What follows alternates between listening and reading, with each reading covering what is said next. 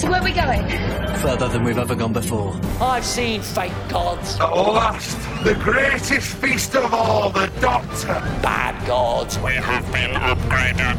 demigods. Out of that whole pantheon, if I believe in one thing, Hello, Sarah Jane. Who the hell are you? K9! Rose Tyler, Mickey Smith, allow me to introduce the Doctor. And I just snogged Madame de Pompadour. Just one thing. He doesn't mind the chips. You upset my mum. I Do apologise. Oh, don't get me again. There's a good man. Now get to it. I believe in her. Merry Christmas! But who is he? Where's the doctor? That's him. Doctor Who? Something is coming. The Doctor, is he with you? Oh, no. Did you miss me? Am I? Ginger. No, you just sort of brown. I wanted to be ginger. I've never been ginger. Hello, Alonzi. Merry Christmas, and welcome to Who Do You Think You Are, the podcast that's bigger on the inside than it is on the outside. I'm Ethan. And I've got a bottle of Prosecco in my hand because it's Christmas. It the hand might be oh the hand's gone. The hand's gone. Give it a moment, it'll be back. I'm Ian. And we're celebrating a very early Christmas here in October because it's not only David Tennant's first episode, it's also the first Christmas special of Doctor Who. Yeah, it's weird to think we didn't. I had to double check that when I was doing my research. I was like, Yeah. surely the first one would have launched after you know at Christmas. That makes sense, but it, no, it didn't. This is the first Christmas special, so I'm feeling especially holly and jolly. Yeah, it's cool. Uh, I don't. We, I will say we've been very excited because we get to cover Tennant and go through what's like our golden era of of Doctor Who, and I feel very bad because we just finished the uh, the ending of uh, Eccleston's era, but I mean, we've literally is- just put a bow on it. Yeah. Ah, put a bow on it. It's Christmas. but no, it's it's great, and I, I don't want to go like straight into it because there's a li- there's a bit of history here as well. But uh, firstly, what's like your thoughts on like Christmas specials for Doctor Who? Because they're a they're a mixed bag. I think. Christmas specials in general, such a British thing. Yeah. In North America, we pretty much stop airing new television around American Thanksgiving. And you don't get anything new really until until first or second week of January. So kind of TV goes on hiatus from new episodes for about six, eight weeks. Because people are out doing things. Yeah, in North America, you don't watch TV on Christmas Day. That that's family time. You might sit around and watch movies like my family did, but you wouldn't watch TV. No. Watch the same device, but watch like home media instead. Um, yeah, so, but the whole British landscape is built around this. I mean, the Queen's speech is part of many families' traditions, or whatever's on the other broadcaster with their sort of alternative speech. That's a big deal. But the Chris, uh, it really blows my mind to know that Christmas specials are so very important in this country. So uh, I cannot say. I'm trying to think if I've ever watched one of them on Christmas Day. Maybe once when I was a guest at someone else's for Christmas. That might have been a case. I don't know if I've seen a Doctor Who episode for Christmas. No, I think it's like Outnumbered is about as good as I've done.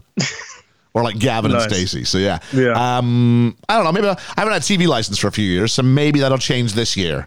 Actually, if a new Doctor debuts at Christmas, which they probably Th- I'll, I'll say Uh, they won't. Yeah, they ha- we haven't had a Christmas special for a while. well, she's doing. is she doing a Christmas special this year? Is that? gonna Nah, they they, uh, they do New Year's. Uh, be- oh, surely the- Doctor Who needs to get back on that Christmas special stuff because it's it's it's a uh, it's because of the showrunner. It's definitely a uh, Chris Chibnall thing. Oh, the it? second Okay. he joined, he was like, "I don't want to do Christmas specials. I want to do New Year's," and everyone got sad. Yeah, because it's part of Christmas in Britain is kind of the Doctor Who special. Like Christmas morning in the UK was like you open your presents, you see your family, you have your turkey dinner, then 7 p.m. everyone sits down, watches Doctor Who, kids go off, parents watch EastEnders afterwards, and there was a it's always a big Christmas celebration for things like Doctor Who because it just it was the thing. Everyone's like, oh, what's what's gonna happen? What Christmas hijinks will he get into? Yeah, I mean, also, you know, it's you, you- we said so a little bit at the end of our last episode. I mean, you could explain stuff away with the magic of Christmas, and on Christmas Day, that feels plausible. When you go back and watch it in the middle of September, it feels a little more jaded. But you know, on Christmas Day, you're like, yeah, because it's Christmas. you get that Christmas spirit. I, I will say, like, so we're 2021 right now. We didn't have a Christmas special of Doctor Who last year. We had it on New Year's. I'll say, felt very different this time. Not in a good way. Yeah, I I haven't seen it, so I will take your Yeah. word. I am a lapsed Doctor Who fan, so actually, this is this has been good for me. I've I, I am now caught up on my Capaldi. Capaldi is has now finished. I am I'm struggling to get through my first episode of Jodie Whittaker, uh, Oh, that's gonna be fun. which we'll which we'll talk about. well, I, probably in about you know. 17 18 20 weeks a year whatever it'll be um oh way way more than 20 weeks what am i talking about like yeah a year and we'll talk about that. I, I just, I think, I. It's well, I don't know. We're not talking about, about Capaldi, but why not? Um, you know, I I because I was trying to get through it. I watched so many, so it's a short amount of time. I actually found myself appreciating uh, Capaldi, where I think I was off of him a little bit. Uh, I really appreciated him. I don't think I think I've got this whole. You, I'm, I'm like every companion who's like, you're not my real doctor, which actually ties us around nicely back to this episode. Yeah, amazingly, and that's the the Christmas invasion. David Tennant's first episode, as I keep saying, and this is uh well the first Christmas special officially as a as a Christmas special. Uh, the first one was uh, all the way back when it was uh, William Hartnell, so about mid '60s, uh, where they had a a sixth episode of of uh, an arc called the Daleks Master Plan, and it was written to be a Christmas episode, and they just break the fourth wall because William Hartnell's doctor says "Merry Christmas, everyone," and that was the most that they got as a as a Christmas special until 2005. Okay. Yeah, there, there's not not much notes for this because it was very much like, oh, it was just David Tennant was here. Yeah, Everyone's a bit much concerned. He did a couple interviews being like, yeah, I'm the doctor now. I hope no one dislikes me. And it was just a big a big hubbub for a while. And with that, I'm just gonna go straight in because if, uh, if I could just, this episode's got a big task to do because it's Yeah. got to get us being okay, and there's no guarantee that we were going to be okay Hmm. with David Tennant as the Doctor, and we have to have that switch. Now, how effective is it? I think we can talk about that at the end, but I think I, I want to Yeah. sort of place that at the very genesis of the review, and we'll see kind of how when we come back to it, what that sort of were they successful? I almost forgot. I wrote a note further down, but like this is we did our first regeneration episode last time, and that has to establish a couple things and the legacy of that doctor, continue on for another one. This is our first post regeneration episode, really, and it needs to establish one continuing that legacy, but making it its its own individualistic thing. Also making new people okay with it as an entry point and making original people okay with it as a continuation. And I guess we'll, as we go through, yeah, we can sort of see if that does it well or not. Yeah, that sounds good. And with that, we just uh, open with the same intro we had for uh, for Rose, where we just zoom into the world, uh, but it's uh, sort of updating, showing the damage of Series One, and then we go into the the ball ball at which is which is a nice callback to the first episode actually of the Yeah. reboot yeah.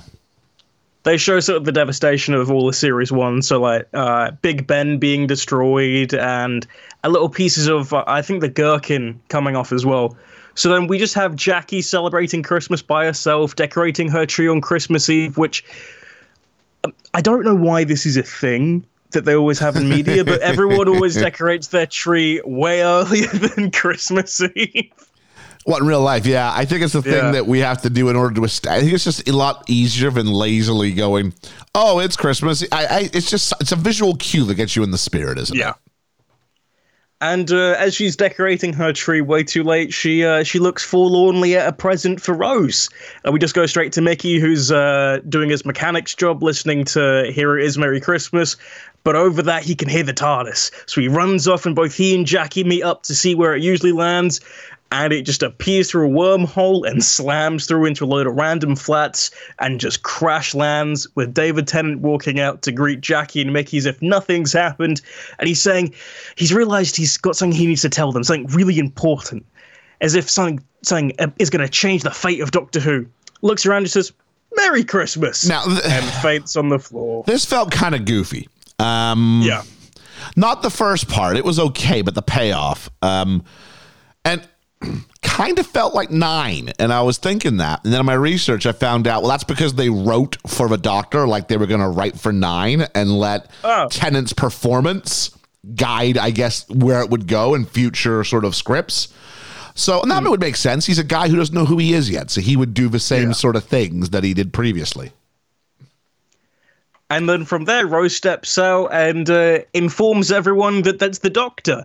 And then Jackie says uh, the title of the show and just goes, Doctor Who? Now, And we cut to the credits. A couple neat things on this. First off, Yeah. uh, the shots of a TARDIS are obviously CGI, except Yeah. for when they duck. When they duck, Oh. that's a legit like lower half of a TARDIS sort of prop makeup. Not the same Oh, one. cool. Not the same one they use when they run into it, um, because that's got no floor to it. You just sort of it's just like a, a casing. But they built one specially for that, so they are actually ducking underneath a practical prop, which is cool.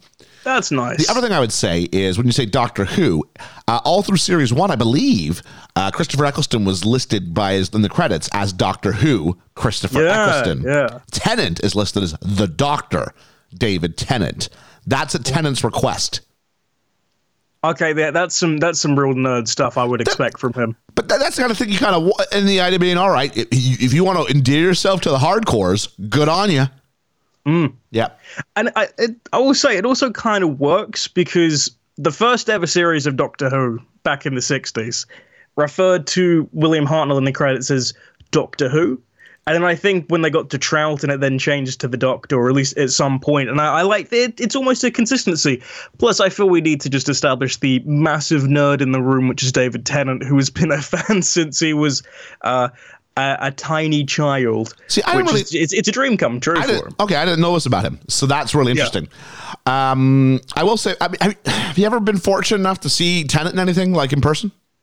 Uh, not in person, no. Oh, I got to see him do Richard II. Um, Oh, that's sick. now, there's a reason why people don't do Richard II. It's not a very good play. He was fantastic, though. Really, it's really a one man show, which I guess is maybe why. Do you remember when he grew his hair out really long? And so he was Oh, doing all the press for that 50th anniversary of Doctor Who with the three doctors? Oh, I remember. Like, why does his hair tail. look like that? Uh, is this weave he's got in there? That was for um, that was for Richard II, and he was very, very good. So for a little while, I got to be in the same room as David Tennant and watch him act. Really, kind of one of the highlights living in the UK for me. That's cool.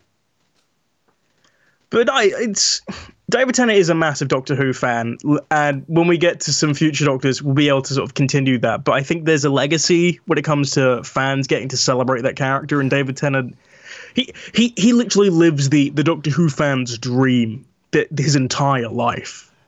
Absolutely, absolutely does. I think we have to kind of drop in the fact that I mean, he is like a Shakespearean actor, though. Yeah. Like he's done As You Like It. He's done uh, Comedy of Errors. He was Romeo and Romeo and Juliet. Uh, he's done Merchant of Venice. He's done King Lear. He's done all sort. Like the the guy's a, a national theater. So okay, you take your super Doctor Who nerd, and you give him like the greatest acting pedigree you can imagine, and then you put them together. And that's It's- what you get here. Now, he doesn't get to flex a lot of those muscles here. Some of them, he's really good in this episode in parts When he when he's there. yeah. when he's awake. but but no, I, I I I like this, and it's a sign of. Well, we'll we'll get there, but uh, I think he's had a couple of moments which you go, you get to see the dude can act. Like he's not he's not Yeah. just some some some ham. And from there, the the doctor's just uh, instead of being awake, he's he's in his little pajamas. He's tucked into bed, and uh, Rose is uh, trying to check his heartbeat and says that they can't take him to a hospital because uh, just a bottle of his blood would change the history of the human race.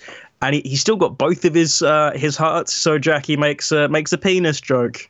Yeah, What else has he got two of? I want to know who changed him into the pajamas. Um, I want to say it's Rose, It's gonna be Rose. though. Yeah, it it would have to be. It's And- it- it's a bit weird. If you reverse the genders, you'd be like, that's that ain't cool, man. So they just go and leave him alone for a bit, and the doctor breathes out uh, th- what I can only describe as a, as a Fanta burp of just like a very like orange gas coming out Nice. of him. And uh, from that point, uh, it just flies into space, and Rose and Jackie discuss what's uh, on some of the audience's mind and whether or not this is actually the Doctor. Because Rose thought she knew him, and she she she tears up and uh, just cries and laments that she really thought that she knew Oh. everything about Can I the just doc. And then from there, they just catch up and about Jackie's date in life. can I just say that I really don't like Rose in this episode. No, I don't. I don't like. Oh, most of them Rose is just weepy, feel sad. At times in the Tennant era, Rose goes into just weepy, feel sorry for yourself, Rose Tyler, and this Yeah. is this is episode one of that of that side of her. which is it's a shame because there like there's a point later on where I think they try to establish her as like a as a strong character, Yeah. but it it it, it flip flops. But from another strong female character, we find out Harriet Jones is prime minister. This I made reference to last episode. Yeah. Sorry, go ahead. if uh, if you don't know who that is because you've forgotten and you've just been listening to the retrospective, Harriet Jones was uh, one of the secondary characters in the Slitheen two-parter that we Yeah. have dunked on a lot, and probably one of the best parts of that. I think dumped on's a really funny uh, pun, actually, considering. Yeah, I mean, she is the best part of a truly terrible story The Rise of Harriet Jones. which she she does have a great sort of arc, I think, and it's a character that is, I want to say under underutilized because we won't see her for for a long time. She does come back again, this. though, yes? Yeah, I think she comes I, back. I think later on. remember. She's like in a big like season ender sort of thing. Yeah. Yeah, Yeah. I know. We'll see, I know. we'll see her in a couple. There we go. Uh, but we learn from there that uh, f- everything that Harriet Jones has done has been fantastic. Everyone's earning 18 quid more depending what they're working. And they're about to launch, launch a, uh, a new space probe called Guinevere 1 on Christmas Day, the spirit of Christmas, 15 miles, 50 million miles away from Earth. And it's dis- it's supposed to descend upon Mars to survey the landscape so everyone can witness it on Christmas Day. But Unfortunately, it's uh, seemed to crash into some kind of asteroid spaceship that just sucks it up and absorbs it. Which only we get to know. The people in, in in the universe don't get to know this. They just think it's gone offline. Yeah. Yeah. And from all of that, we just go to uh, one of my least favorite scenes in this, which is Mickey and Rose Christmas shopping, and uh, Mickey still trying to. I don't know what their Oh. relationship is at this point anymore. I really don't. Neither do I'm so I. I was trying to figure out what the, who they were and what they. I have no clue. I found the opening of uh, the episode after this, and uh, he's like, "Oh, I love you," and they kiss like in the next episode. So I have no idea. Oh, really? I have no idea. Go it, Yeah, it, it makes no sense. So he, the, he's he's getting annoyed because all she can think about is the doctor, and he's asking her to uh, Oh. just just be them, no doctor. Yeah, just, he's like- just them. Oh, the TARDIS. Oh, another story about the TARDIS. I'm like, I've got news for you, Mickey. Whatever you done this week, um, it's not a slide about Earth. It's a slide about Mickey. Like Mickey does. Let's not forget, he's the guy who was like, "Are you okay? Let's go watch football at the pub." Like this is Mickey, right? Yeah. What, Why what did even- you do, Mickey? Why she even talks to him anymore is beyond me. I don't know. Yeah, I don't know. Oh, what'd you do, Mickey? I helped fix the car. What were you? I stopped genocide on a planet. Yeah, yeah. It, it, there's two different worlds, and uh, as they're To be fair though, Rose is being all like really pretentious, like, oh, when you're on the TARDIS, you don't really think about Christmas anymore because you know it's kind of timeless. Did you catch what I said there, Mickey? It's said timeless. That's a pun. because I'm in a I'm in a time machine. I'm a time traveler. The doctor said Which- I can make time related puns now. Yeah, it's it's they both they both come off as unlikable in this because Rose is just sick of Mickey's shit. I'm sick of Mickey's shit, but Mickey's then like, you know that person who helped save the universe? He's dying, but I don't care. The last time they saw her, she was like running off in the TARDIS. Like, wouldn't you want to hear that story? Yeah, they thought she she even like. There's a point where Jackie's like, "I knew she was alive. I told you she was alive." Because And- apparently you can hear the TARDIS like 60 seconds before it materializes. yeah, Yeah. I, I don't get it, but no no one else can. No. No, But, uh, from from there, uh, Rose is now using her space training to keep eyes on everyone, and there's a there's a band of Santa men who who are uh, playing their instruments, and they, it turns out that their weapons and their flamethrowers and shotguns. So uh, Rose and Mickey run away to try and protect the Doctor. I'm, uh, I'm very glad this only ended up being a bit of a red herring. Because Yeah. I was really scared this was going to be the big bad for the. Even rewatching it, I was like, I'm sure they end up on some floating thing above Earth. I don't remember how the Santa men get me there. I must be mixing up two episodes. I know they come back for uh, for series two. For uh, they come back for the Catherine Tate episode. Yeah, I know they do. Yeah, the whole another Christmas invasion, I suppose. There we are. Yeah. Yep. And from there, you know, Mickey and Rose then head home uh, as quick as they can via a taxi. And uh, they're trying to call Jackie, but you know, it's Jackie. She's got to have a natter and just gossip about Rose being home. And at the same time, the doctor has a, another Fanta burp. Also, also like she was like looking forlorn at the present earlier, and then she was Yeah. home. She was like, "Oh, I knew it. I knew. Did I say so, Mickey?" And now she's like, and now she thinks I'm going to make her a full Christmas dinner, and I'm like, "You can have meat paste." It's great. Jackie sucks. Yeah, Yeah. and then uh, they get home. Jackie hangs up the phone, uh, and they're trying to figure out where to hide. Maybe the Peak District. And uh, all of a sudden, there's a there's a new tree. I don't know where the old tree went, but there's a new tree. Oh, I forgot they decorated the tree. Yeah, you're right. Yeah. Maybe that's why we had. That's why we had to see the Christmas tree getting decorated. Yeah, So that people who aren't tree. me would notice that the tree was different. But I, I didn't notice. I forgot there was a tree at the start. Uh, so they ask where Jackie got the new tree from. She's like, "Oh, I don't know. I thought you guys brought it." And then the tree turns on, begins to spin, Oh. moves, and gets ready to kill. this is this is season one, episode one garbage. Is what this is. This is this is worse than than than the the, the killer brass band. Who may I say, the brass band sounded really good. Um, not good. yeah, this tree is just the dumbest thing ever. The doctor won't wake up, which is It comes back again. it's an interesting story technique in the idea that you really want the doctor to wake up. So you really want Tennant to take his role up as the doctor. It's a nice storytelling device. And uh, Rose is trying to wake the doctor up, begging him to save him. And uh, Jackie says uh, the great line of, I'm going to get killed by a Christmas tree, uh, because it's funny. And uh, as the tree bursts through, uh, the doctor wakes up because Rose says, Help me. And he sonics the tree to death.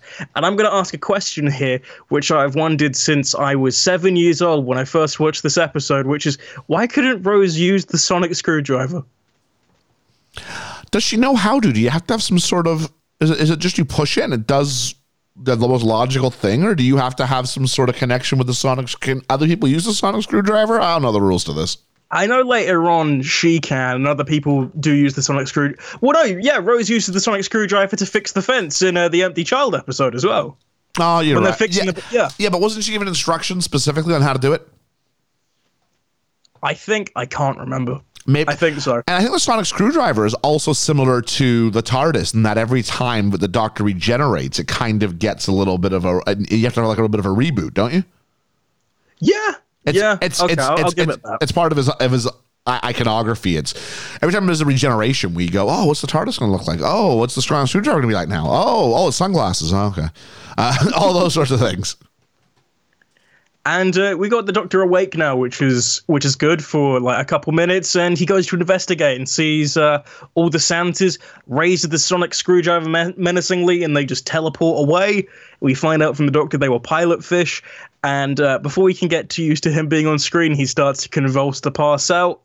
And uh, we find out uh, he got woken up too early, and he needs to do a couple more Fanta burps to, to continue his regeneration process. If I may, a a part of the process of regeneration they will not even come close to respecting in any future regenerations. Nah, No. Maybe with Whittaker, but it's like for two seconds.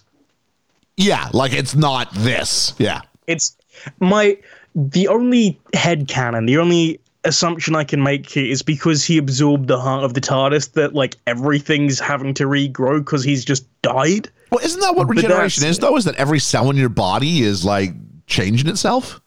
Yeah, it's. I- I, I want more of his the. I want to say it's the internals, but I, I want more of his 15 hour stuff. I want like Capaldi to like cut off his arm and hit someone with it, fully aware of it because we're 14 hours and 30 minutes in. It'll grow back. Oh yeah, I. I want more of that creativity, but we're never gonna get it. Talk about a Deus Ex Machina. yeah. And from there, you know, the the doctor's saying that the pilot pilot fish found his uh, Fanta burp, and they're they're trying to steal his body because uh, the regenerating body can be used as a battery for for many many years. And upon this information and convulsing, Jackie does what Jackie does best and uh, doesn't show up and just asks about food. Yeah, which is what Ja- I mean. Things like this, where Jackie's just making a little bit of background noise, is is her best use. Yeah. Do you want quiche? Do you want apples? Do you want water? Blah blah blah. Tea. just shut up, Jackie. It's great. I, I, I enjoy that as sort of an introduction to because she even says, "Oh, he's not changed much then, I guess." And uh, the doctor, his brain's collapsing, Yeah. and uh, he's he's trying to warn them before he he passes out, before he goes to sleep again, that something's coming, and that's everything he can tell him before he's back in his bed. And he's only got one heart beating now. Yeah, and I guess that's bad. If I had two hearts, I probably want them both beating. You, you, you'd hope so. Yep. But uh, from this point, it, it's midnight on Christmas Day. The Mars landing is about to show the images of the planet, and we find out from here that uh, the Guinevere one did go offline for a, a couple seconds earlier, and it's caused a bit of concern among uh, the press and a couple of the scientists. And, and while we're doing this, uh, Mickey's been been googling away what the pilot fish are and the the literal fish, and we find out that uh, what the the actual fish do. They just close to something bigger that's coming, and uh, just on time for that description, the images appear uh, on the screen, and it's the the big bad alien of the day, just going ha. It does seem awfully weird that rather than in his limited time tell them someone else is coming, something bigger, he decides to go with a metaphor. Yeah, Yeah, it seems a bit. I mean, God bless him. He's a Shakespearean actor. I guess is what you get. But yeah, you'd you'd th- if I'm if I'm dying, if I'm gonna pass out, and I know knowledge that like aliens are coming, I'm like I'm not gonna be like National Geographic episode two oh three, wink, and then pass out. But you know it. I guess it is what it is. And from this point, the, the news is starting to spread across the world. We get a nice little, we get a couple nice news montages with some some unit music. And uh, this is where we find out that UNIT are taking control. Harriet Jones goes to greet them, and uh, she's a right hand man now, and she, she really likes that. And she offers uh, the scientists uh, that are involved in this a, cup of coffee because it's uh, it shows how nice she is, how how good of a person she she is, and won't change at all before this episode ends. yep, yep. That pretty much sums that up.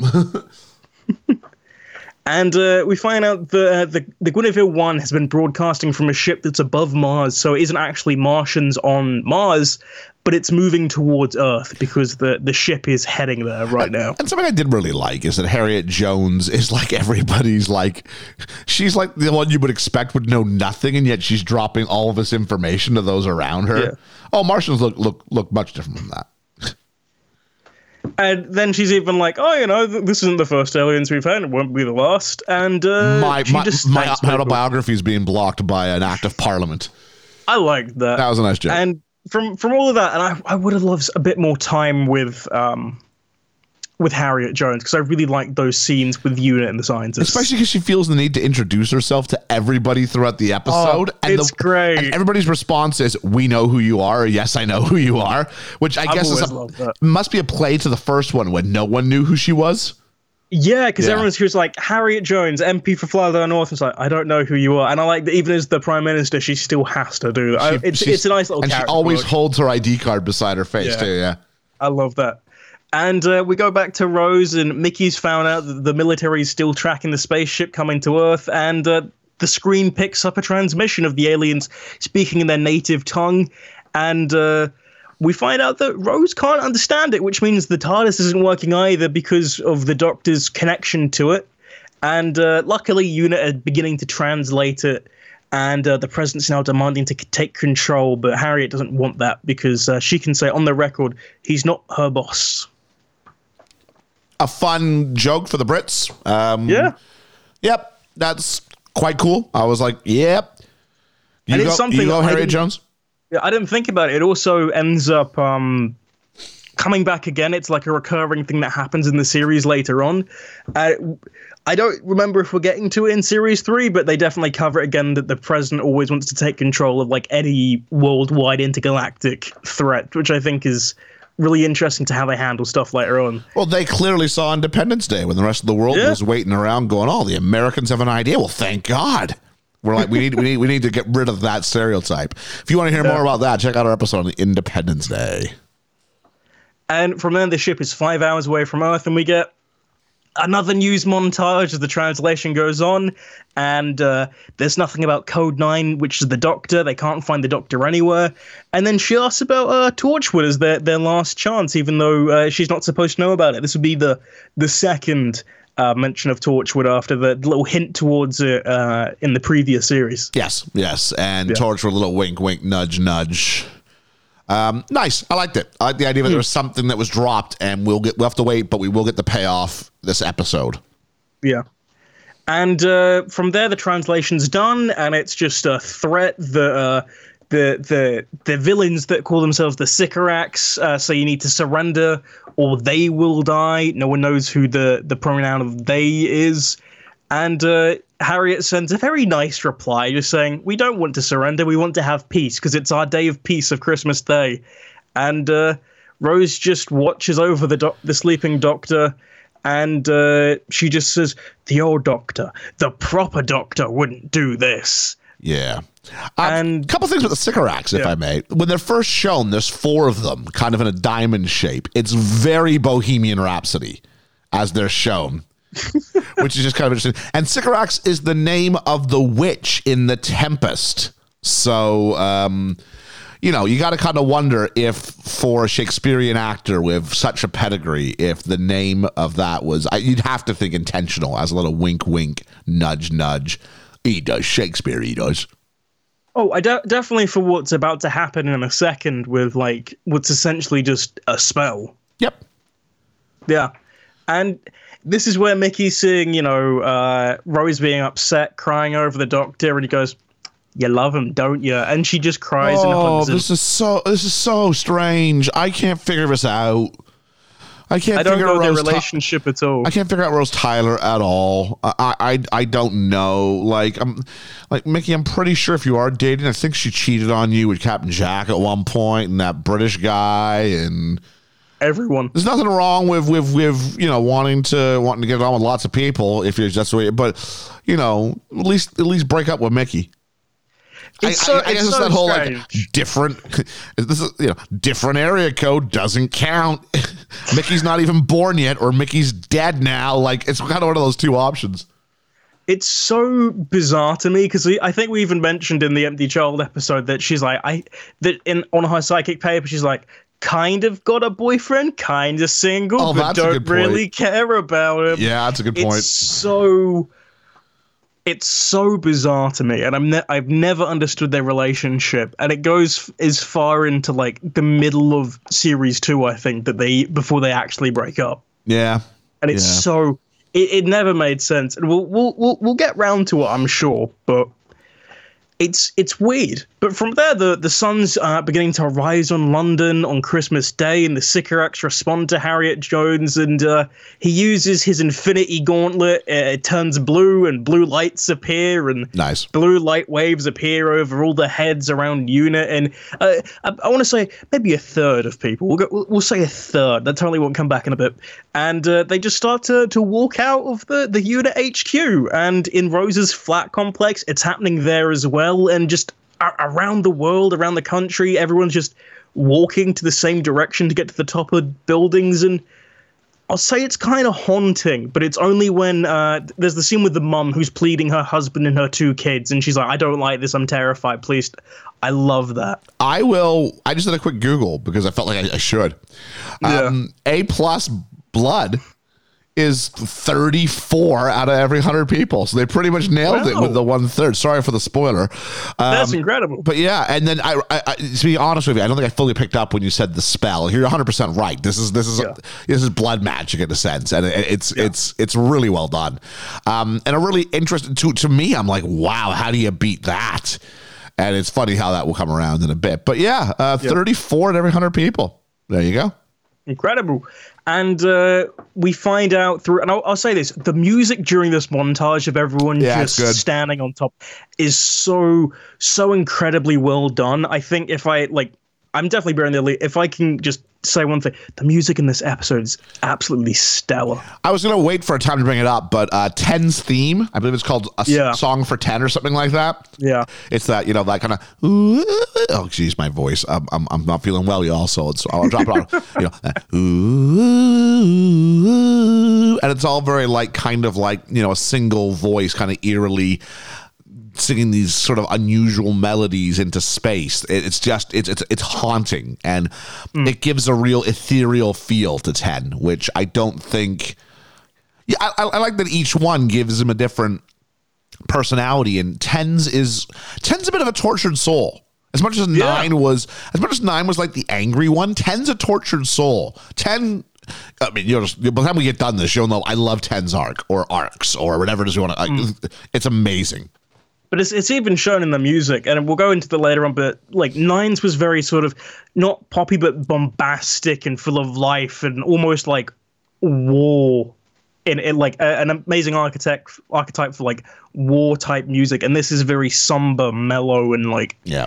So melancholy, and it's so good as an introduction. What we see later on, but uh, we find out it's uh, it is a third of of the of the population, and uh, the scientist. I don't think we ever actually get his name, but I've just written down the scientist. Uh, he's like, oh, yeah, that's get his that name.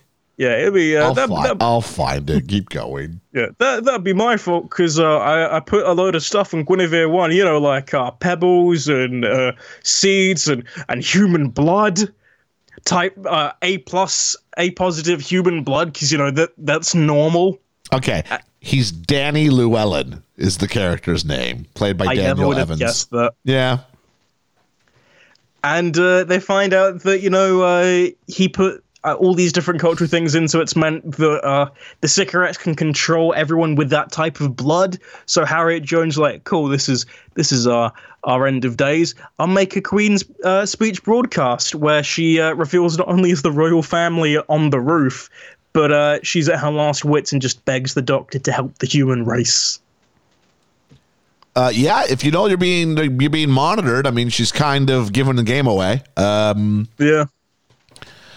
I mean, this episode, more than most, makes me go, how do you explain how everybody forgets this in future iterations? Yeah, this was my my, my big question. this is a lot for for for, for the for the, the planet to collectively forget.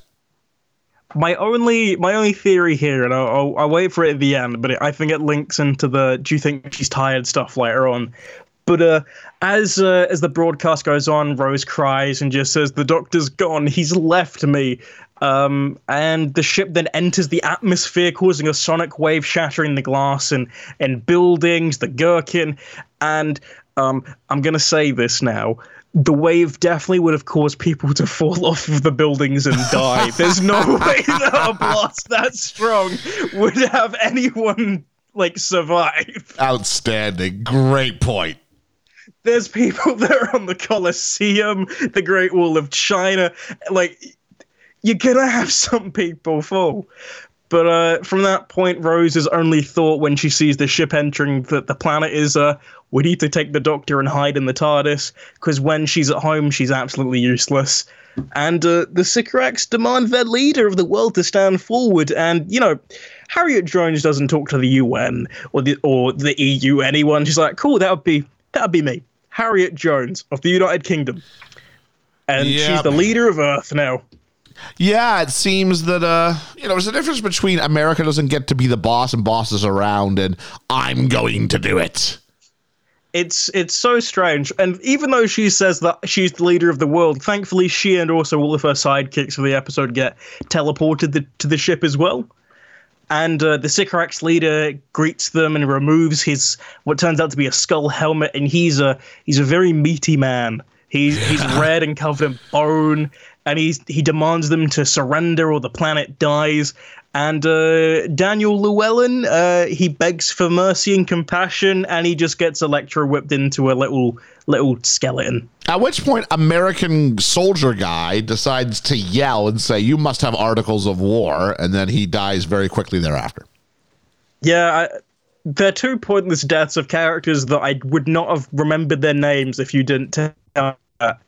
It it's just I think it's just to show that these guys mean business and they'll cool, kill who they want. Well, it shows how quick and easy it all is for them, and so clearly they'll use this power again in the. F- oh, not really. Um, they they, they they try in a bit with with a doctor, but they, I don't know. They, they don't do anything with Rose forever. They really let her sort of just stew. But anyway, I'm getting ahead of ourselves. So then Harriet Jones steps up and she shows her ID, and the Sycorax then say, "Yes, we know who you are." I absolutely loved that. I, it's such a ni- it's a great running joke. It absolutely is. Yeah. And uh, from there, we find out that there is a way to fix it, which is half of the human race will be sold into slavery, or a third of the human race dies. And uh, maybe this is why I'm not into polit. I'm not like a, a politics person, but um, I would rather a third of the human race die than half of the human race become slaves. Yeah, it's not really. I don't really see the benefit in like in doing the slavery bit. I don't. Yeah. Like, uh, are, are the slaves ex- especially happy with the Sycorax? I don't understand this. Is it like, oh, it could be worse? No, I think I'm like, no, you can, especially because the people who are negotiating aren't the people on the roof. So you, you know, you're good. They've had a good run. Yeah. The last thing they knew it was a happy Christmas day. They can. It'll be a nice memory before they before they pass away. Yeah. And uh, from there, Rose, Jackie, and Mickey begin to hide in the TARDIS, where uh, Jackie just pours a cup of tea, but leaves the TARDIS because she needs to get some more food. And uh, Mickey, you know, he, he's he's a guy. He, he wants to watch the, the football, so he, he's going to try and turn the TARDIS computer on to, to see if they can actually see what's happening in space. But it just sends a transmission to the Sycorax for the TARDIS to get teleported because it's alien technology. It sure is. And uh, thankfully, Jackie isn't on the TARDIS at this point. she needs to get food, or else her god would have got her killed.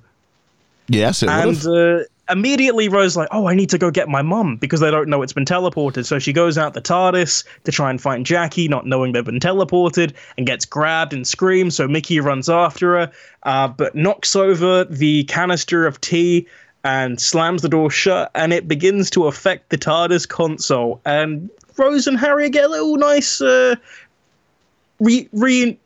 They get to reunite. Yeah, I, I can't right. remember what's the other word for re, like the, called- the verb for reuniting. Uh, and they Oh. get to sort of just say they're on their own now. they have reunion. A, they have a reunion. it's right there. I was like, reunization? Nah, that can't be No, it. no, no, no. They have a reunion. It's a cute moment, um, and that's the nice thing is that we're going to have layers of people who are going to re-encounter Harriet Jones, people who just have to show her ID to and can validate who she is. And uh, yeah, it's a really sweet moment, and I like that that happens before we have the reveal of the doctors. That's good. Yeah. And th- we have our stakes of there's no one else. They're on their own, so it's just them now. And uh, To be fair, I mean, she could have she could have played a little bit more information. Yeah. yeah, but just saying. And uh, we cut back to the doctor, and there's a there's a little bit of a steam sauna going on with the tea, and it's just going up and down. And uh, we go back to to Rose and the Sycorax, and they refer to Rose as the Yellow Girl, which she would be able to do in 2021 now. And um, You're probably not.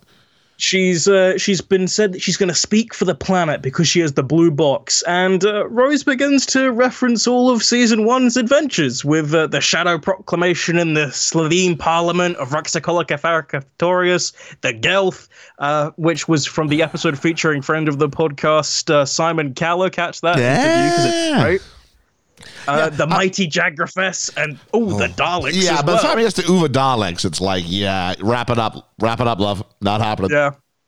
And everyone just laughs at her and they're like, we'll kill you, but you're funny. And uh, as he begins to threaten them, he, he starts to speak in, in English once again. But then he uh, he says that he's not speaking English, he only speaks in Sycoraxic. But if uh, they can hear English, that means only one thing, and everyone starts to move out the way of the cameras. it Inclu- moves in. including the one Sycorax guy, like moves out. He respects he respects the cameras coming in for the for the hero shot. I love that. And as it moves in, the TARDIS doors open to reveal 10, and he just says, Did you miss me? And to that answer, I say, Yes, because this has been a very difficult episode without the Doctor. Yeah, and it, he does feel very nine-ish in that line. Um, But yeah, yeah. Um, and but this is the payoff. They made you want to see him in action. And if you're doing an episode where it's like, can you make people love the Doctor, love Tennant as the Doctor? There's a strategy to this. Now, I'm not saying it forgives. I'll tell you what.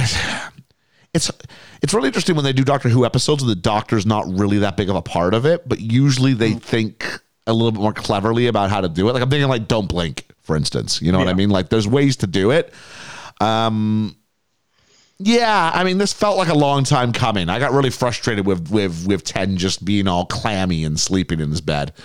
Uh, turns out spilling the tea is a good thing to do in this today's day and age, and it was back a generation ago as well. Went into his synapses, as he says. And uh, Uh, as he introduces himself to say his one liner, the Sycorax Lord is immediately ready to use his light whip, and the doctor just grabs it and stops it. I guess it doesn't count if it hits you in the arm. I guess If you grab it, like none of the power is there. we'll, we'll go with that. 'cause That's it what still happens. doesn't make sense. That's what Yeah. happens. If I put my hand over the barrel of a gun, it can't. It can't hurt me. Yeah, that's Uh, it's it's all good. Just for uh, a public uh, service announcement, let me please say that we here at Best Film Ever are not suggesting anybody put their hands over guns and try to literally catch bullets because you'll um, you'll you'll you'll catch your death. So again, please uh, stay away from guns. Yeah. Stay away from guns. Best way to not And, get uh, shot: stay away from a gun. And from there, the doctor then grabs his staff, snaps it, and gets to say a cheeky little, just can't get the staff. And uh, he goes to sort of greet everyone, and he just gives the thing, uh, not the finger, he just points his finger at the Sycorax and just give me a second, I'm busy. He's and he's really good. His presence is really good here. yeah. He can't, like, he's been on screen for maybe 20 seconds, and he's already got everyone's attention. He's it's everything this episode was missing. Yeah. Yeah.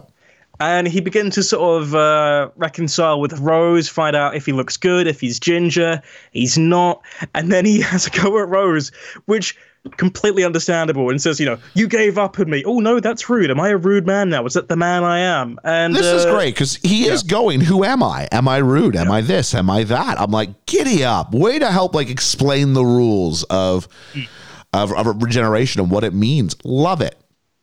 absolutely fantastic. And then uh, we get a, a reconcile with Harriet Jones, who doesn't realize it's the Doctor. A the reconciliation, my man. dear boy. A reconciliation. Oop. And uh, there, he just tells her that the memories of uh, the Slitheen episode, and she's like, "Oh wow, it really is you. You remember that episode?" And uh, the Sycorax wants attention. He wants to demand who he is. To which the Doctor's response is just, "I don't know," which is really just- You are so fun. underselling this. It was so Yeah. great because obviously it's all they've been doing. The actors just doing this whole ah, and so Tennant just does it right back. Uh, that beats the Harriet Jones. Yes, we know who you are from the Yeah. Sycorax for, for for best laugh for me this episode. It's just he has so much character already, and I like I absolutely love it. And uh, because he doesn't know who he is, and he's like, I know, I know that one thing is I've got a gob, and I want to press a big button. I love the way he says button. It's just like so. It's just an emphasis on B, and Yeah, he's, he finds out you he's a know, Shakespearean actor. yeah. He's like, oh no, it's blood control. And he gets really excited. And this is the one thing about Ten that we'll see. He always gets excited by the villain's plans. I haven't seen And blood it's- control it's so forever. boyish, yeah. And he's like, I don't know when to stop, you know? So if I see a button that shouldn't be touched, I just want to press it. And he presses it and releases everyone from the spell because uh, he's like, oh, you know, human nature. You can hypnotize someone to jump up and down, but you can't hypnotize them to death. And Yeah. uh, from this point, the doctor gets uh, a bit wacky, begins to talk about the human race, quotes the circle of life a little bit, and then uh, challenges the Sycorax to a sword fight for the planet. Strange, felt very un Doctor Who. Yeah. Yeah. Um, I but want to say that's just where that Shakespearean acting came in. He's like, look, I can do, I can do sword fight. He did start because the reason that Tennant gets cast as the Doctor is he did a show with uh, Russell T Davies a year or so before called Casanova. Yes, he did. and it's very much like, ah, the suave two-to-time man from the Elizabethan era who's just got a, a little swashbuckle sword and he can do whatever. He's a ladies' man. So I think it's it's a little bit of of everything there. I think. yep, I think you're right. Yeah. And they have a sword fight for a while. The doctor runs outside to fight on the edge of the spaceship for dramatic effect. The Sycorax punches the doctor. He hits the floor and cuts the doctor's hands off. Uh, Hand, hand off. Yeah, singular hand. Yeah. And uh, the doctor now knows, he says, what kind of man he is because he knows that he's lucky because he's still got about 15 hours, he says, of his regeneration left. So he can just regrow his Oh, he's in the first 15 hours of his regeneration. How he knows Oh. this, I don't know. But yeah, apparently there's a rule that you can just, within the first 15 hours, cut off any appendage, easy Jackie, and it will grow back. I don't remember this being used ever again, but No, um, it's, it's- it's not. it's uh it's what it is. But So speaking of using, you think, speaking of using it again, though, they will stumble upon a use for this specific one again. Oh yeah, and I Yeah. well a couple times as well. Yeah. And uh, Rose thankfully had a second sword on her, so throws him a a, a sword, and he's like, Here's what I don't "This get. is a new hat." He tells her to stay back and not interfere, or it will violate the conditions of a duel. He Yeah. throws back Mr. Hand 2.0, and all of a sudden, here, have a sword is not interfering. We're not gonna. I'm just, am I saying the Sycorax have, by rights, they should be ruling Earth? Yes, I am. That's where I'm going with this. Yeah. Rose I- Tyler has doomed humanity. I welcome our Sycorax overlords Yes. any day soon. I will. to be fair, it's like n- no one on either side is fair in this fight by the end. No, because I think like, you can Yeah. grow your hand back's not great either. Yeah. yeah. So he gets a new sword and he's like, oh, this is a new hand. It's a fighting hand. So they begin to fight again. The doctor makes the Sycorax submit, demands they leave the planet to never return. He swears he will. And uh, his uh, the doctor's victory robe is a bathrobe with a Satsuma. So he just laments over Satsumas at Christmas, and the Sycorax is ready to immediately break his blood oath and chases the Doctor, but the Doctor throws the Satsuma at a big button again, and a hole appears, and the Sycorax just falls through to his death. Yeah, that's he about it. uh, he, he's uh, no second chances. He's that kind of man now. And it's done in such seriousness, like immediate, like tonal change. I love it because he goes from just being so happy and joyous and funny to dead serious. This is this is my my truth. Yep, and you're 100% right. Um, that's what he is, and um, it's this idea that he's he's not really speaking to anybody else. He's speaking to himself. He's he's making some statements about who he is. And from here on, the Doctor proclaims that you know the Earth's defended, and they get teleported back to Earth. is defended. Oh, just some great oration. Hmm. And uh, they watch the ship leave the planet, and Harriet and the Doctor celebrate together as friends for the last time, and begin to uh, part their ways. The Doctor informs that the human race will be getting noticed, though, by hundreds of thousands of alien species. So uh, the Doctor and his new family uh, goes to celebrate as Torchwood inform Harriet that they're ready to fire, and. Harriet tells them to fire, and a beam blasts the Sycorax ship into atoms. Yeah, it's a tri beam that comes together into one big thing, and boom, it blows up. Um, yeah, I think we need to talk about the the the the confrontation that's about to come before I can go into into my perspective on it. But yeah, shocking, shocking. And immediately the doctor's like, uh, you know, that's murder. He's absolutely fuming about it. And Harriet says it's called defense, and it's for when the doctor's not around because he isn't always here, as today has proved. Yeah, here's where I'm at. Um, Yeah. no, within the rules of the universe and who we're aligned to, we're supposed to go, this is murder. But when she says that, it's like, yeah, good point. Good point. What do we do when you're sleeping next time, doctor? We learned today you're not always here.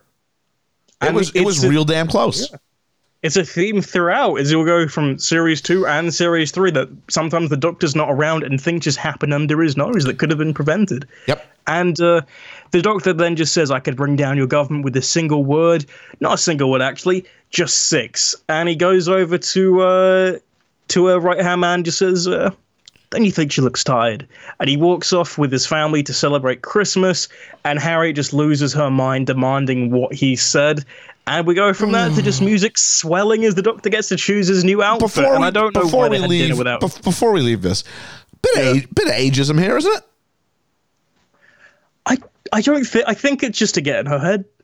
No, because everybody starts questioning her about it and asking if she's fit to rule. And you, you say, oh, I think it's ageism. I think it's the idea that she's too old. She's too old. That's why she looks tired. I think I don't know. I'm seeing it from a different way. Just it's it's the easiest way to get in her head, but I I, I it, it could it could be. Because when when when she tells the aide, the aide doesn't go, "Oh no," or nor does it seem like he tells her what doctor Yeah. what the doctor said. It's a weird one. I don't. Mm. I believe it's the right message. I believe he says, says it to the wrong person. Yeah. I think there's other people who we could have said it to. Uh, the aide doesn't strike me as, as, as the shout. But anyway, at the end of the day, we're just supposed to go. This is the end for um, Harriet. So yeah, he's he's getting his his new outfit on. They're having dinner without him. Oh, there's So- a whole ton of Easter eggs in this Yeah. in this scene here. There's a cloak from Hogwarts. Oh, to go ahead and play off the fact that he was there. There's something from Casanova to talk about the fact oh, that he I did thought that. that. was from Casanova. Yeah. yeah. it's one of the things he picks up very early on. Like it's Yeah. very much a. He, by the way, here's my IMDb page in sartorial form. Nice. I would have loved if they had a couple callbacks to like Sylvester McCoy's uh, one, or like just some old goofy ones. But Some of the Doctor's previous, Yeah. as opposed to David Tennant's previous. Yeah, I hear you on that. But um, yeah, he he he goes to have Christmas dinner with them. I'm assuming the leftovers because they're they're eating a long time before he gets there.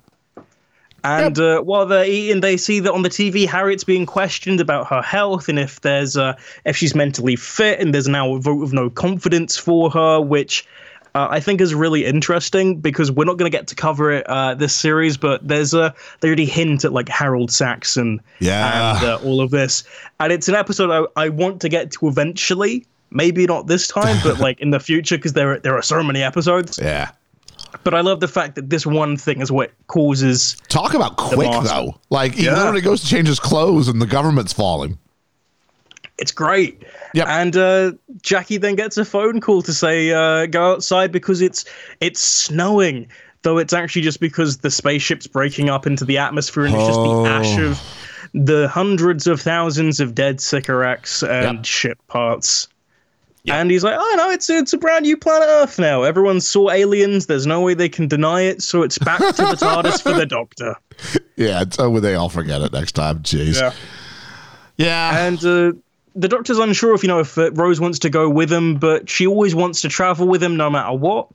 And uh, Mickey's Mickey's sad, but you know he's he's going to let it happen because I think he doesn't understand our relationship as much as we do either. I'll say this much: it's remarkable how they have chemistry already. Yeah, it's, it's it's it's it's really good. It's it's not it can show it shows the history there. Yep.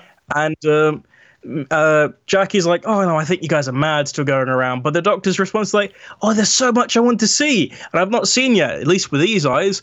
And the doctor gives his last fantastic as he holds Rose's hands and says, "The future is going to be absolutely fantastic." And they look at the stars together to plan their next adventure, and that's how we end the episode. Yeah, that's basically it. I mean, um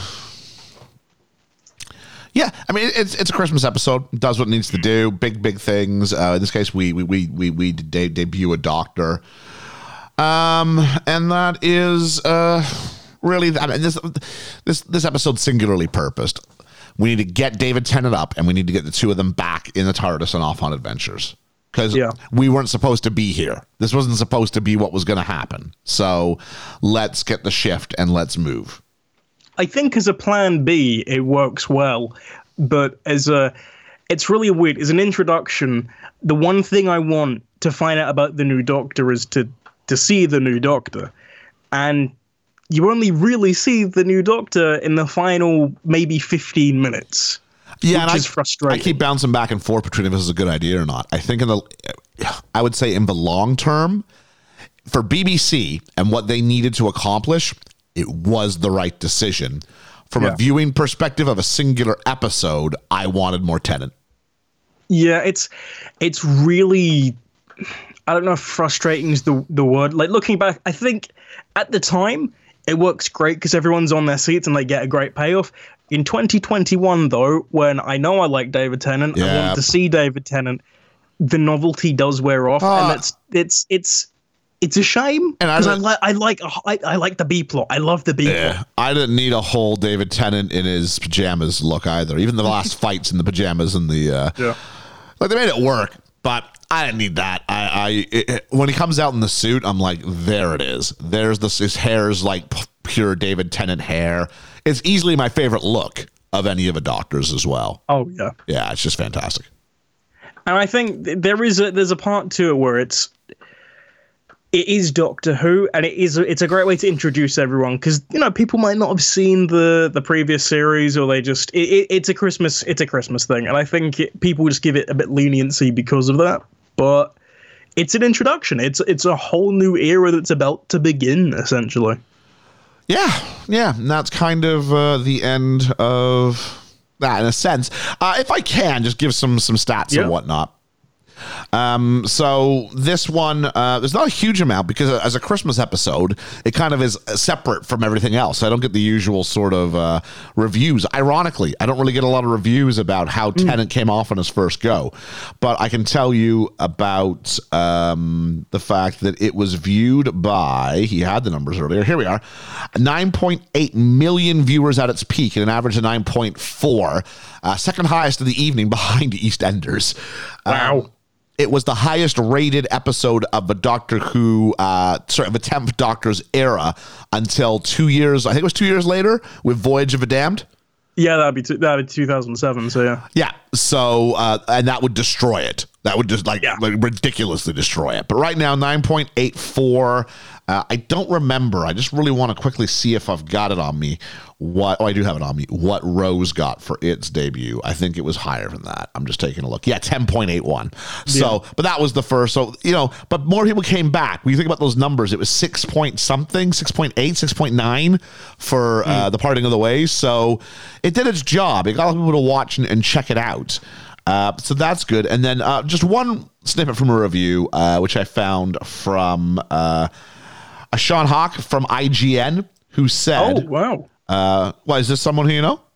No, no. IGN, I just didn't think would cover Doctor Who. Yeah, I was surprised with a quick Google search. Uh, but this is uh, originally posted October 3rd, 2006. So, although it has been updated, so I don't know if he's added stuff to it, but let's see the end of it. The purpose of this episode is to serve as an introduction to David Tennant, and it does the job admirably. While very different from his predecessor, this new Doctor proves to be quite entertaining. And we look forward to some great moments in this new season. So it sounds kind of present tense. So, yeah. Um, and I think it generally kind of serves where I've kind of got it, which is, you know, th- this episode's a functional episode.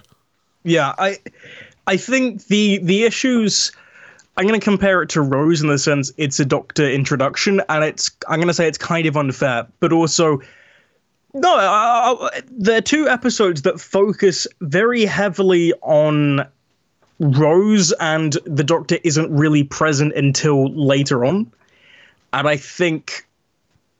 Rose, I think, establishes a, a bit more better, but I think the issue is with this episode, we're so used to the Doctor and we know who he is that we want to continue to see that. Yep.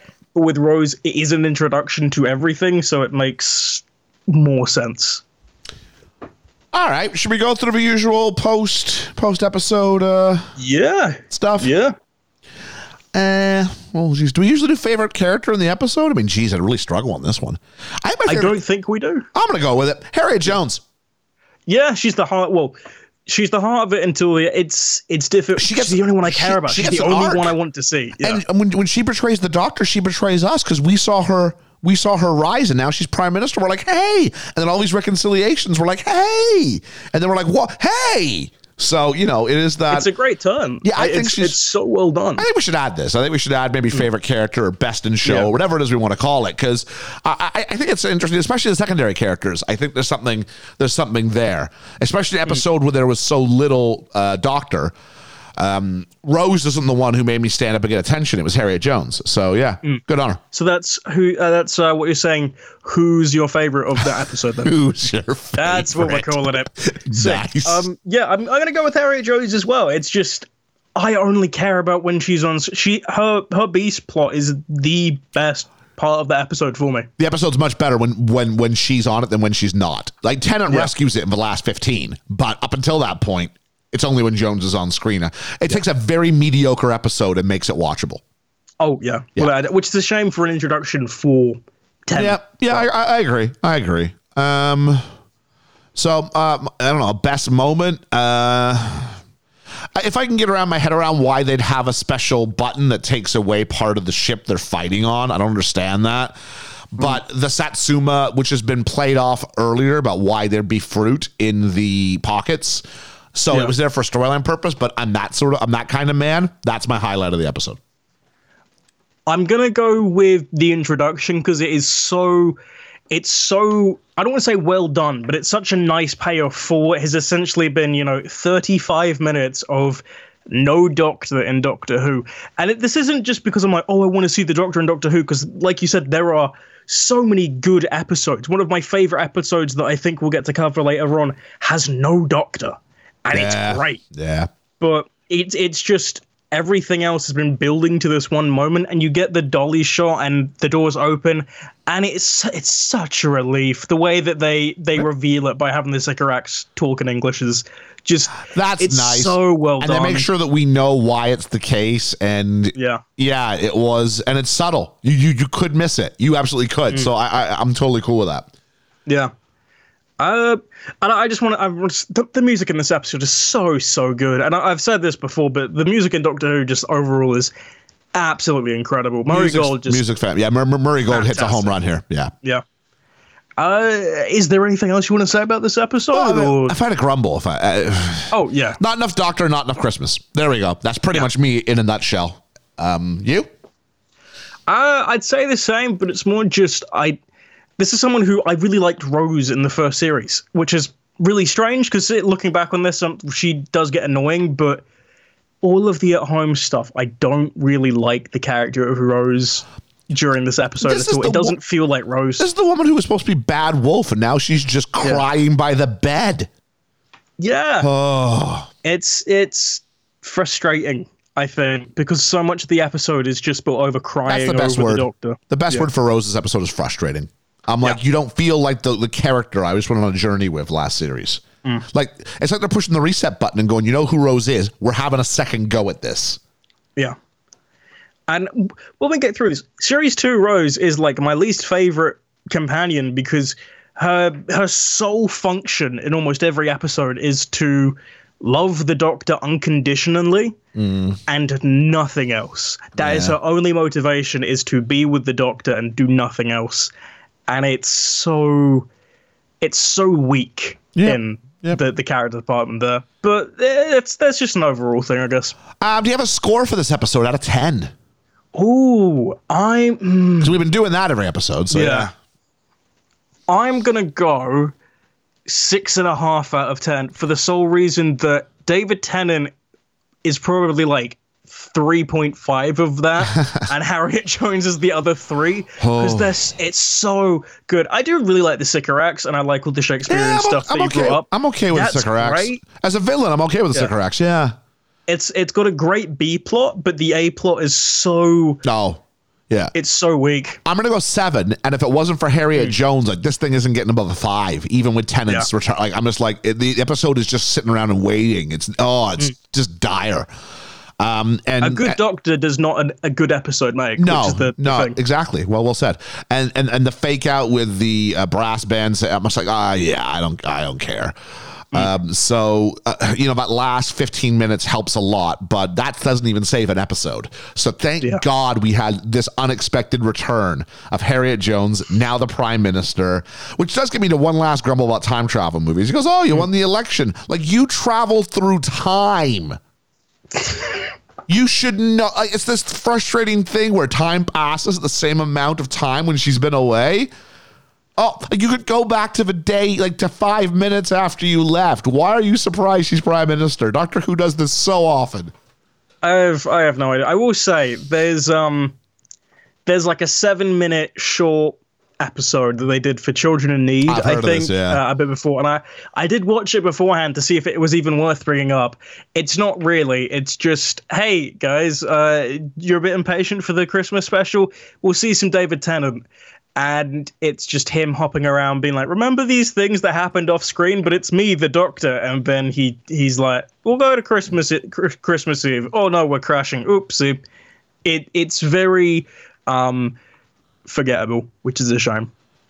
Yeah, yeah, and uh, I don't know if this episode was forgettable, but there's parts of it which were a shame. And uh, Yeah. I'm looking forward to now getting stuck back in for uh, a proper, proper David Tennant episode. So what do we have coming up next, Yeah. Ethan? Uh, next, we've just started series two, and we're immediately ending series two because we are saying goodbye to Rose Tyler for a while, and we're covering uh, Doomsday and the Army of Ghosts, or switch that around. One of the Doomsday and the Army of Ghosts that might be episode two and part two and one, but you know Wow, which so we're ones I doing mean. so we're doing the two episode end of series run for Yeah. series two. Wow, that's a big The jump after we did so much. Wharf. After we did so much from series one, we're jumping to the end of Rose Tyler. We barely Yeah. knew you because she won't come back ever. Nah. Now, if nah, you're sitting there going, one. you guys are skipping all of series two, we're trying to get through all of it before Jodie Whittaker leaves. And I'll say, series two is a mixed bag of things. I went through these episodes, and there are some that I'm like, okay, we we might need to do this one and that one. Skipping that. If you want to message me and tell me that you genuinely think that we should do the Abzorbaloff episode with Peter Kay, I will laugh in your face. The one which I would go next time we do something, next time we go through this, one which I'm going to go, we need to go because it's camp, but it's wonderful, Yeah. is school reunion. I was I was thinking Yeah. that one. I do like was Anthony really Head and, and, the whole thing with Chips, but we, we just Yeah. there's just so many episodes we have to get through between now and the regener uh, and and and Jodie Whittaker's uh, end. So You'll we- be happy I put a lot of school reunion into the, the opening Oh, montage for series two. So we will be going for Army of Ghosts and Doomsday. We're jumping from Christmas to July. Absolutely fantastic. Excellent. Which Look will forward be to the, it. the last time we say that. So thank you so much for listening to episode. I want to say six. No, five. Five feels right. Episode five of Who Do You Think You Are? Catch us for episode six in two weeks. If you want to follow us on all the the feeds, it's Best Film Ever Pod on Twitter, Best Film Ever on Facebook and Instagram. Subscribe to us on the Apple iTunes. Leave us a five star rating if you want to tell us that you really like us and you know keep the lights on. We have t-shirts as well on our Spr- Teespring. Uh, we've got a link tree as well with everything. If you want to give us a couple bucks for a pizza or a coffee, do that as well. And uh, I was about to say something else that we're not announcing for a while, but Yeah. uh, yeah. How do we not have? Actually, this is out in October. We got a Patreon coming. Excellent. We got a Patreon coming. I'm making I'm making the announcement like the first episode of October. So yeah, we, we, we we got a Patreon coming. So uh, keep your ear to the floor for that. Uh, yeah, so that should be exciting. Um, oh, I was gonna say something. Now I've lost it. Why do we not have a "Who do you think you are" shirt yet? Ooh, I can work for There that we as are. well. There we Yeah. are. So keep in mind that some stuff is property of the British Broadcasting Corporation and we can't just repurpose it. So yeah, catch us next time when we're going uh, we're going to uh, Doomsday and the Army of Ghosts, but the other way around. So thank you so much for listening. We'll see you next time. And like we said, we've got a Patreon now with that kind of person. We'll see you next time. Allons-y! Also, if you're listening, you're welcome for stirring up interest in Doctor Who again. Because it's not the Cybermen, it's the Daleks! That was in two minutes. Throw all of your toys into the sandbox and have them fight each other. This is the bitch fight of Canary Wharf. Nah, that shouldn't happen. That doesn't make sense. Why are the Daleks there? Is that Homer Simpson and Peter Griffin in the same episode? Oh, we're making fun of it, but jeez, was my I I was crying. I wasn't It- it crying. really but- hit me. I mean, and the music is perfect, mm. and r- Billie Piper is this is the best scene she does in the entirety of her Doctor Who run.